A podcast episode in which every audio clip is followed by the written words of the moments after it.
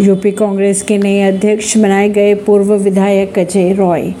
कांग्रेस अध्यक्ष मल्लिकार्जुन खड़गे ने गुरुवार को पूर्व विधायक अजय राय को पार्टी की उत्तर प्रदेश इकाई का नया अध्यक्ष नियुक्त कर दिया है। कांग्रेस महासचिव के सी वेणुगोपाल की तरफ से जारी एक पत्र में यूपी के निवर्तमान अध्यक्ष व्रतलाल खबरी के योगदान की सराहना भी की गई।